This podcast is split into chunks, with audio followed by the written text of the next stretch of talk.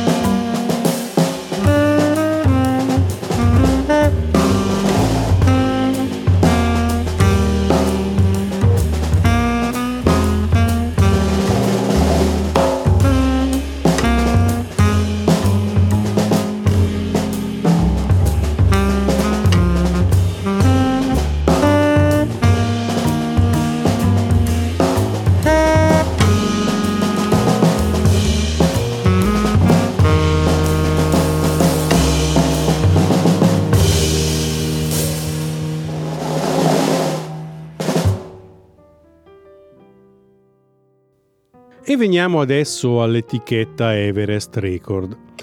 Davvero interessante e sorprendente questa produzione appunto dell'etichetta bernese diretta da Michael Meyenberg dedicata al trombettista e compositore Werner Hasler.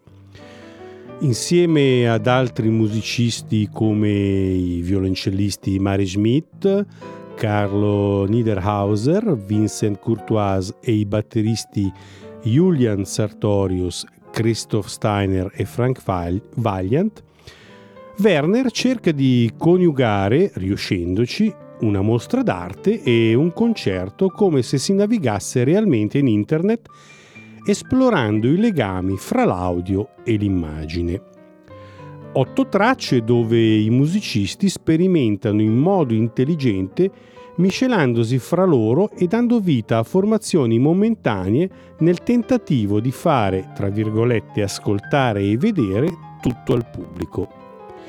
Il uh, brano che vi propongo di ascoltare questa sera si intitola Mon Bijou e vede impegnati Werner Hasler alla tromba e all'elettronica, Carlo Niederhauser al violoncello e Julian Sartorius alla batteria.